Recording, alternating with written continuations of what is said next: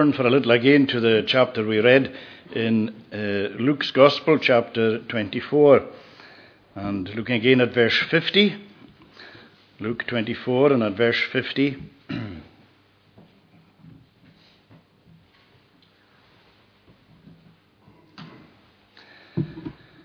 then he led them out as far as Bethany, and lifting up his hands, he blessed them.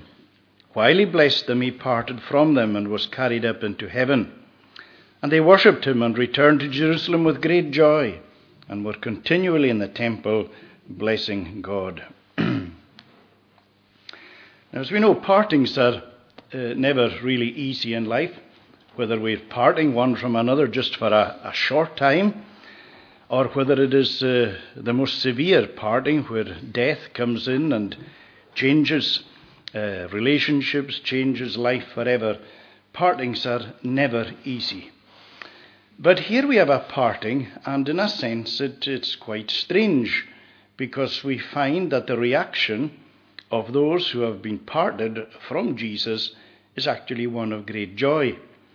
And uh, if you were to say to the disciples that when Jesus finally parts from you in this world, that your reaction would be one of great joy, they would say that's not possible. No, no way. But of course, that is how it, how it actually uh, is. And uh, of course, we will see why, why that is the case. Now, uh, Jesus' departure from this world in many ways couldn't have been more different uh, to his arrival into the world, although in some respects there's a similarity in that it was very private. Although the, it was a public spectacle at one level, here on the, the Mount of Olives. Uh, I don't believe it was a public spectacle. We'll come to that in a moment. I believe that nobody saw the risen Jesus apart from his followers, the resurrected Jesus apart from his followers. And uh, that although there were the disciples were there on the mountain and were witness to it, that nobody actually, nobody else actually saw what, what took place there. So, of course, we know that when Jesus came into this world, uh, it was very symbolic in many ways that there was no room for him. You remember how they, his, how they, they had come up to uh, Bethlehem, and of course, by the time they got there, everywhere was full, and it was really just in an outhouse. And that's where Jesus was born. And it's very, uh, in many, many ways, a fitting picture of how it was for him. That there was no room in the inn, and there's still no room, uh, by and large, for Jesus. Although there's many people uh, who do love Jesus, many people who really respect uh, his teaching, but by and large in the world, there are so many people who just don't want Jesus at all. And so, this idea that there was no room for Jesus being born into this world is still, I think, uh, very, very true. Now, the ascension of Jesus was a remarkable uh, event. And the disciples had seen many, many remarkable events when they followed Jesus. These were the men who had seen Jesus walk on the water. They had seen him open the eyes of the blind. They had seen him open the ears of the deaf, of releasing the tongue of the mute, of healing the paralyzed. They had seen him heal the lepers. They had even seen him raise from the dead. Three of them had been on the Mount of Transfiguration with him, and they had seen uh, the glory of God appearing there in a wonderful way. So they had seen many, many wonderful things in their time with Jesus over the three years. But I would imagine if you had said to the disciples afterwards, What was the greatest thing that you ever saw in your time with Jesus? What, what really is what lingers in your thinking, in your mind? I'm quite sure that they would say what happened there on the Mount of Olives, where Jesus uh, was lifted up, where he parted from us. I think that would probably uh, be the lingering image that uh, would be in their mind. Again, when we see something like that, we're only speculating. It Doesn't tell us, but I, I would just if you put yourself in, into the into the picture and you begin to think, what if I was there?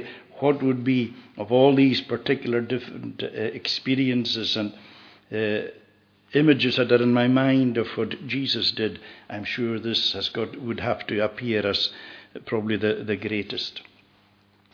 So, as we say, it was a very fitting departure for an extraordinary life that was lived in this world.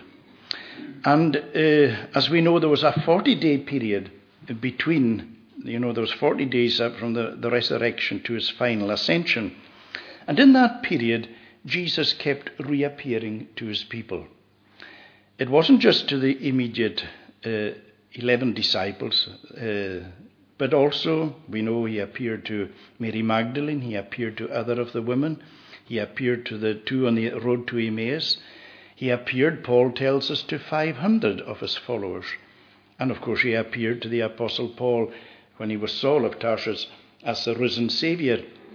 So, in that period of 40 days, Jesus was, we believe, going back and forward between heaven and earth.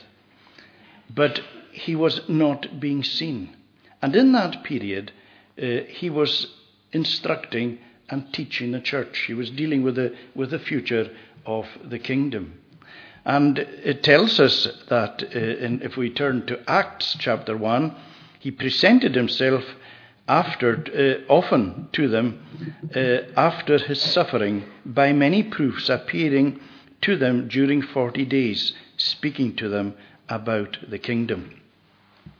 So the early church had to be witnesses of the risen Christ because it was going to be their job.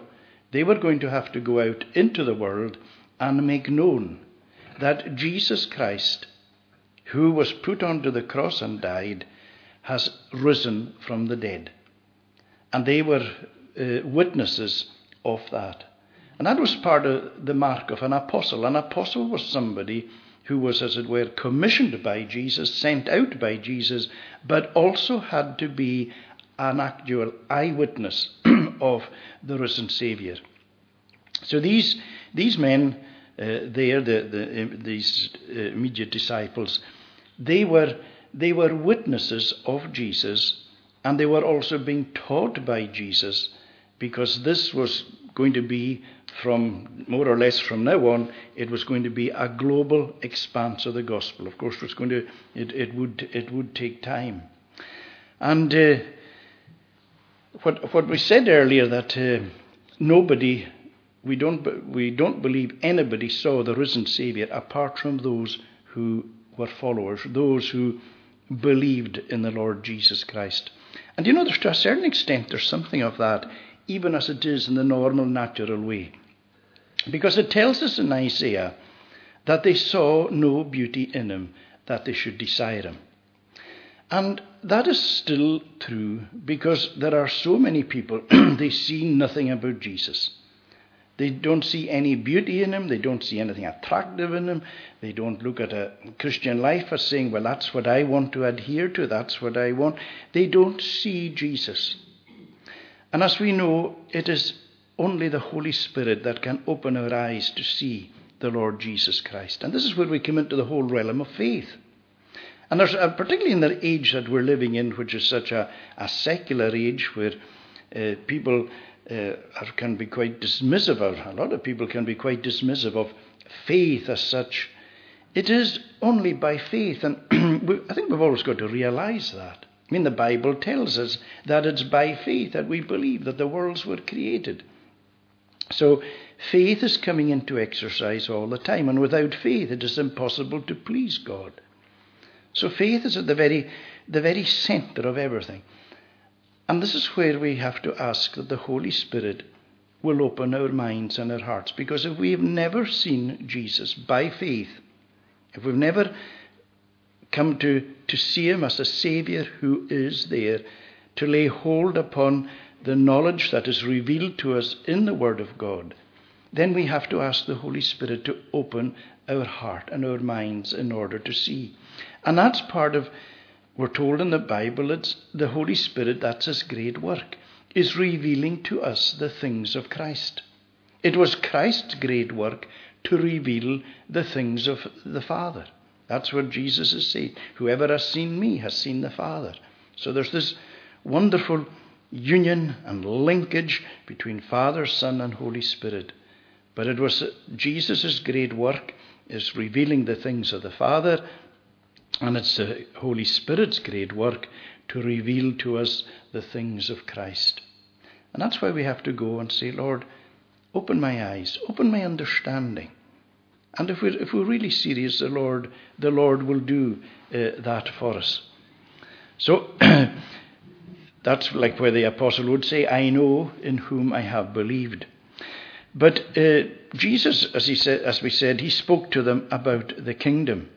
And this was, in a sense, like their, their private teaching. This was their finishing school.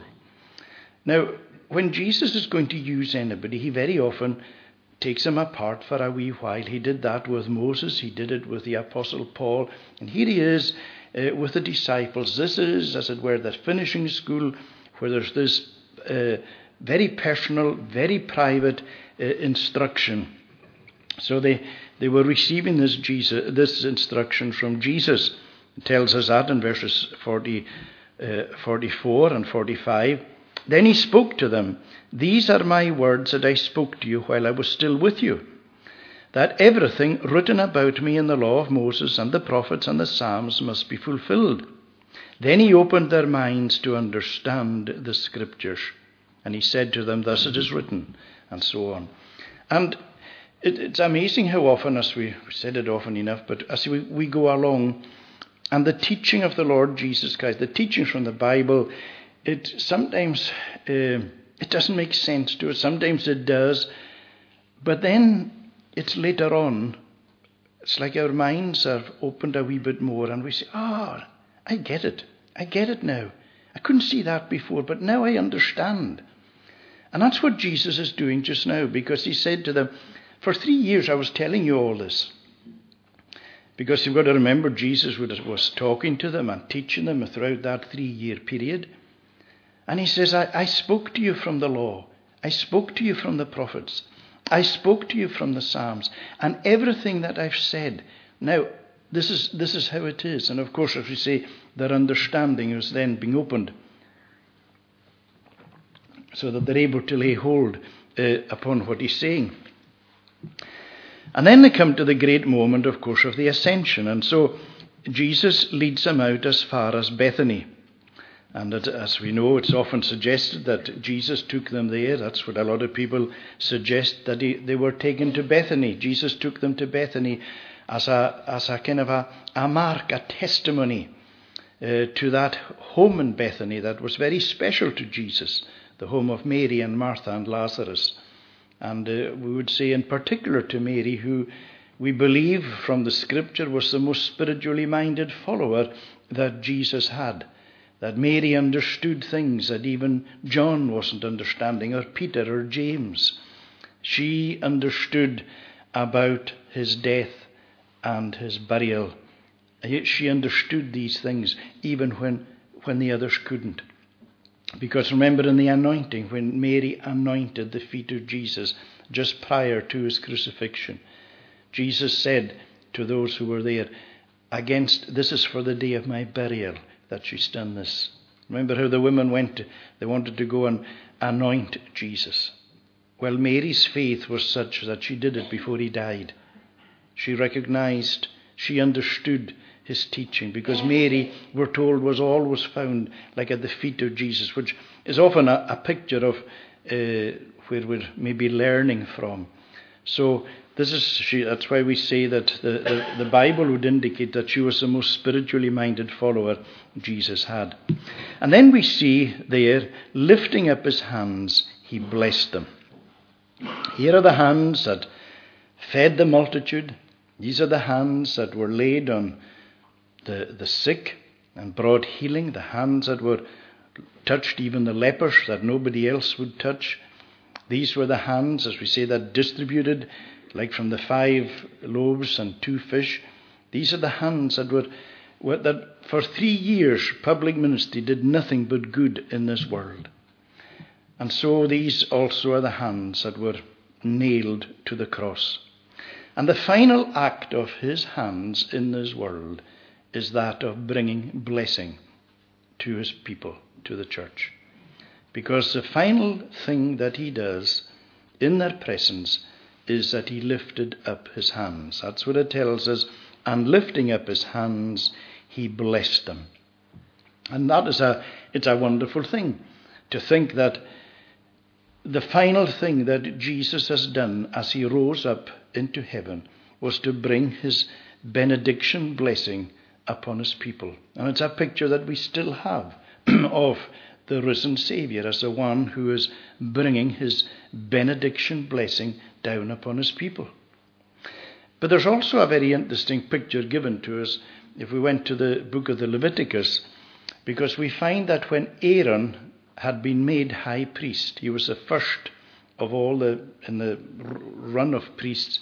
Aaron was Moses' brother. He was the first high priest. And we read how when he was set aside for the priesthood, that the first great offering, where there was a sin offering and a burnt offering and a peace offering was made, that after that was done, Aaron lifted up his hand, uh, lifted up his hands, and as he did so over the people, that the glory of the Lord appeared. And it seemed to be a, a special moment where God is giving an authoritative uh, blessing through Aaron on to his people. And of course, Aaron was a type of the Lord Jesus Christ. So if we see this and transfer that picture, then we have this idea that as the burnt offering and the peace offering and the sin offering, all these offerings have been made to God by Jesus Christ, his Son. Because that's, of course, what, what he had come to do. he was and is the, the, the great sin offering, bringing peace uh, to us because of that reconciliation between Father and Son. That just as Aaron did over the people when that was concluded, so in a sense, here is Jesus, where he has concluded his work. And he is giving this sense of it is all finished. I have done everything that the Father asked me to do. And he is conveying blessing onto the church at this particular moment. And we believe that that blessing uh, continues right on to right this, this very moment. And so we know that as Jesus uh, tells us that uh, he led them out as far as Bethany and lifting up his hands, he blessed them. And it tells us that uh, while he blessed them, he parted from them and was carried up into heaven. Now, in uh, Acts chapter 1, it tells us, And as they were looking on, he was lifted up, and a cloud took him out of their sight. So it would appear that here it has this idea of him being carried up. In Acts, it tells us that he was lifted up, which would indicate that it was this was a, an act of the Father lifting the Son up. Jesus, of course, had been lifted up in another way before.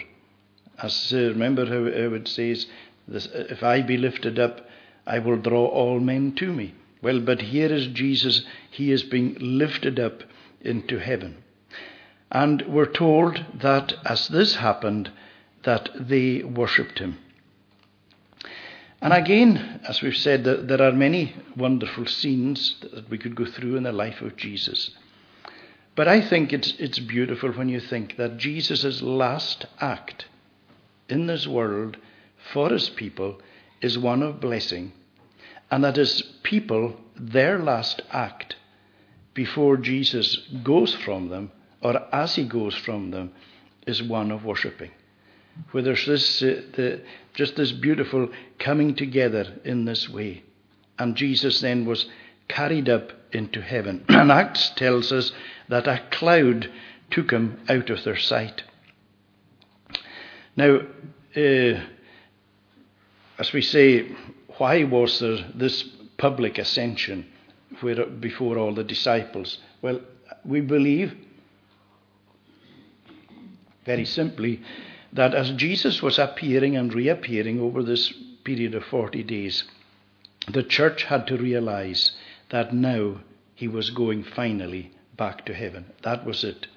And they wouldn't see him, as it were, in the flesh, they wouldn't see him anymore in this world. And so there, that's why, why this, this was uh, given and shown. But then it tells us of, of how he was lifted up and like clouds came round and received him. And again, that's very symbolic of the presence and the glory of God. And many of the great uh, places in the Bible, like for instance when Israel were journeying through the wilderness, they were led by a pillar of cloud during the day and a pillar of fire by night. And when the cloud stopped, they would stop. And this cloud was always symbolizing the presence of God. It was the same when the temple was dedicated and Solomon had finished and they had the great offering. And then he, there was a great prayer. And when he had finished that, it tells us that a cloud filled the temple. And this, of course, was the, the coming of the presence of the Lord. Again, you find it on uh, the Mount of Transfiguration as Jesus was transfigured, that this cloud descended. And so this, this is a picture of the, of the glory of the glory of God. In fact, it tells us when, when Jesus returns again. It's very interesting that as he went up, as he departed this world, that he went up into a cloud. The clouds received him. But it also tells us that when he returns for the second coming, that he will come, tells us in the book of Revelation, he will come with clouds, coming with the clouds of heaven. So there's always this picture of, of, of the clouds. And uh, it's an amazing thought because, again, if we go to Acts, this is what it tells us. This Jesus, this is what the angels, remember, two angels appeared. This Jesus, who was taken up from you into heaven, will come in the same way as you have seen him go into heaven. Now, that's a, a prophetic word that is given to us from God's word. So one day Jesus is going to return. But it'll be different. The big difference between his ascension and his return is that at the ascension, as we said, we believe it was just his immediate disciples who were there looking on this. When Jesus returns, everybody will see him. That's what we're told again in the Bible. Every eye will see him. Now, again, that goes beyond our understanding. Because you say to yourself, how will every eye in every part of the world be able to see the return of Jesus? Because we sometimes, you know, this is where we say, what, what, that, that I find hard to, I believe it, but I find hard to understand. But when his return is going to be, there will be cataclysmic events taking place. And uh, this whole world, we're, we're told there's things going to be happening. So we, we do believe that the return of Jesus will be in such a way that every eye will see him.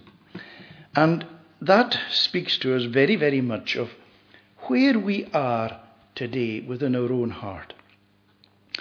Because the return of Jesus will mean different things for different people. The return of Jesus for the church is this it tells us in the book of Revelation that as Jesus says, I'm returning soon, that the church respond and say, Even so, come, Lord Jesus. In other words, there's an anticipation in the heart of the church, a looking forward to the return of Jesus into this world. But again, if people who don't want Jesus, then their attitude is obviously going to be very different. But our God will surely come. Now, again, the ascension of Jesus, and uh, with this we, we, we, close. The ascension of Jesus means various things. His ascension, for instance, means uh, there's proof that everything that he was given by the Father to do, he has done. His ascension means that Jesus has won victory over death. That's a wonderful thought. Jesus has won victory over death. And however demeaning and however awful death is, it's not the end. Jesus' ascension also shows us that Jesus has won victory over the grave. Because the grave couldn't hold him. Death, excuse me, death couldn't hold him. That's one of the most awful things about death is that someone that you have loved, that, that the, their life has gone. But to see somebody who had died returning to life is quite an extraordinary thing. But that's what Jesus did. And Jesus is showing that he, through that ascension, he's saying, I have won victory over death. I have won victory over the grave. The grave, the grave which appears so final. It's like the, it's like the final thing. You, you cover over and enclosed within that tomb, done, and that's it. But the grave, Jesus shows that the grave couldn't hold him. And Jesus tells us, the Bible tells us, that the graves will open. There's going to come a day at the return of Jesus when the graves will open and the, the graves will give up their dead and the sea will give up their dead. And again, as we're saying, as we say so often, these things are mysteries to us.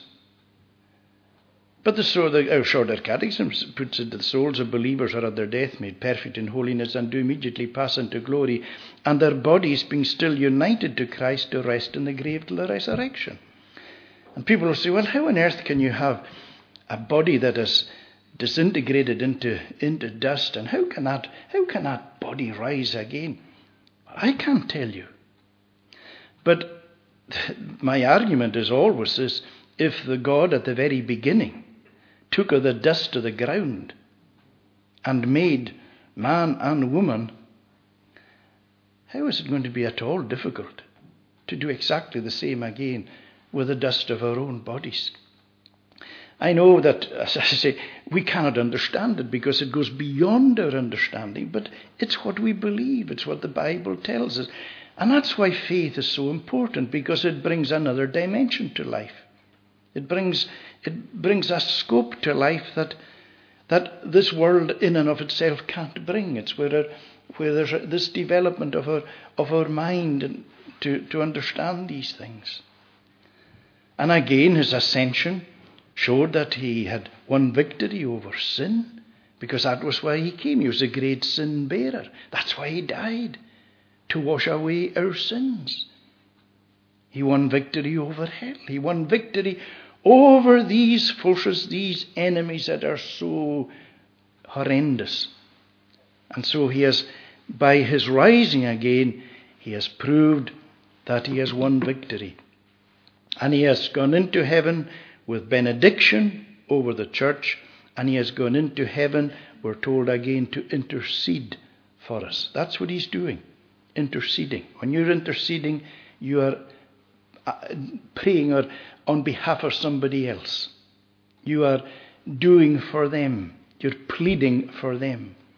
And that's what Jesus, we're told, makes continual intercession by presenting what he has done, by presenting his own blood before the Father. And so there is this continued acceptance. And so he has gone to heaven to prepare a place for us. And since he has gone to heaven, he is also preparing us for the place that he has prepared for us.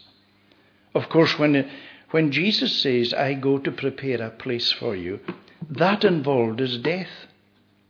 In fact, when Jesus' coming into this world was part of the preparing a place for us. He had to come into the world in order to pray, prepare a place for us. And so when he said to the disciples, just on the eve of his death, I'm going to prepare a place for you. The last thing, as they looked on his body on the cross, they would say, What did you mean when you said you were going to prepare a place for us? Because at that particular moment, at least, it looked least likely. But that was all part of what he was doing, where he was offering himself as a sacrifice uh, for our sin. And of course, he has subsequently gone to heaven, and in the meantime, He is preparing us. This is what goes on, this constant, this work of, of sanctification. And he says, I go to prepare a place for you, and I will come again and receive you to myself. And it tells us then in verse 52 and they worshipped him and returned to Jerusalem with great joy.